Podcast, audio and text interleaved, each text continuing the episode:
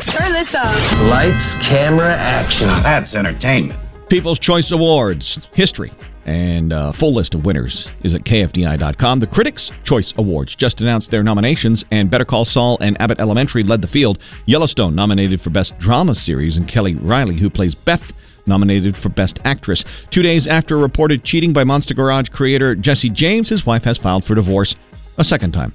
After three years, Matt Lucas is leaving the Great British Baking Show. He's the bald one. Uh, early reviews are in for Avatar The Way of Water, and many critics calling it a masterpiece. A lot of the reviews are positive. The big downside, critics complaining about, it's three hours and 10 minutes long.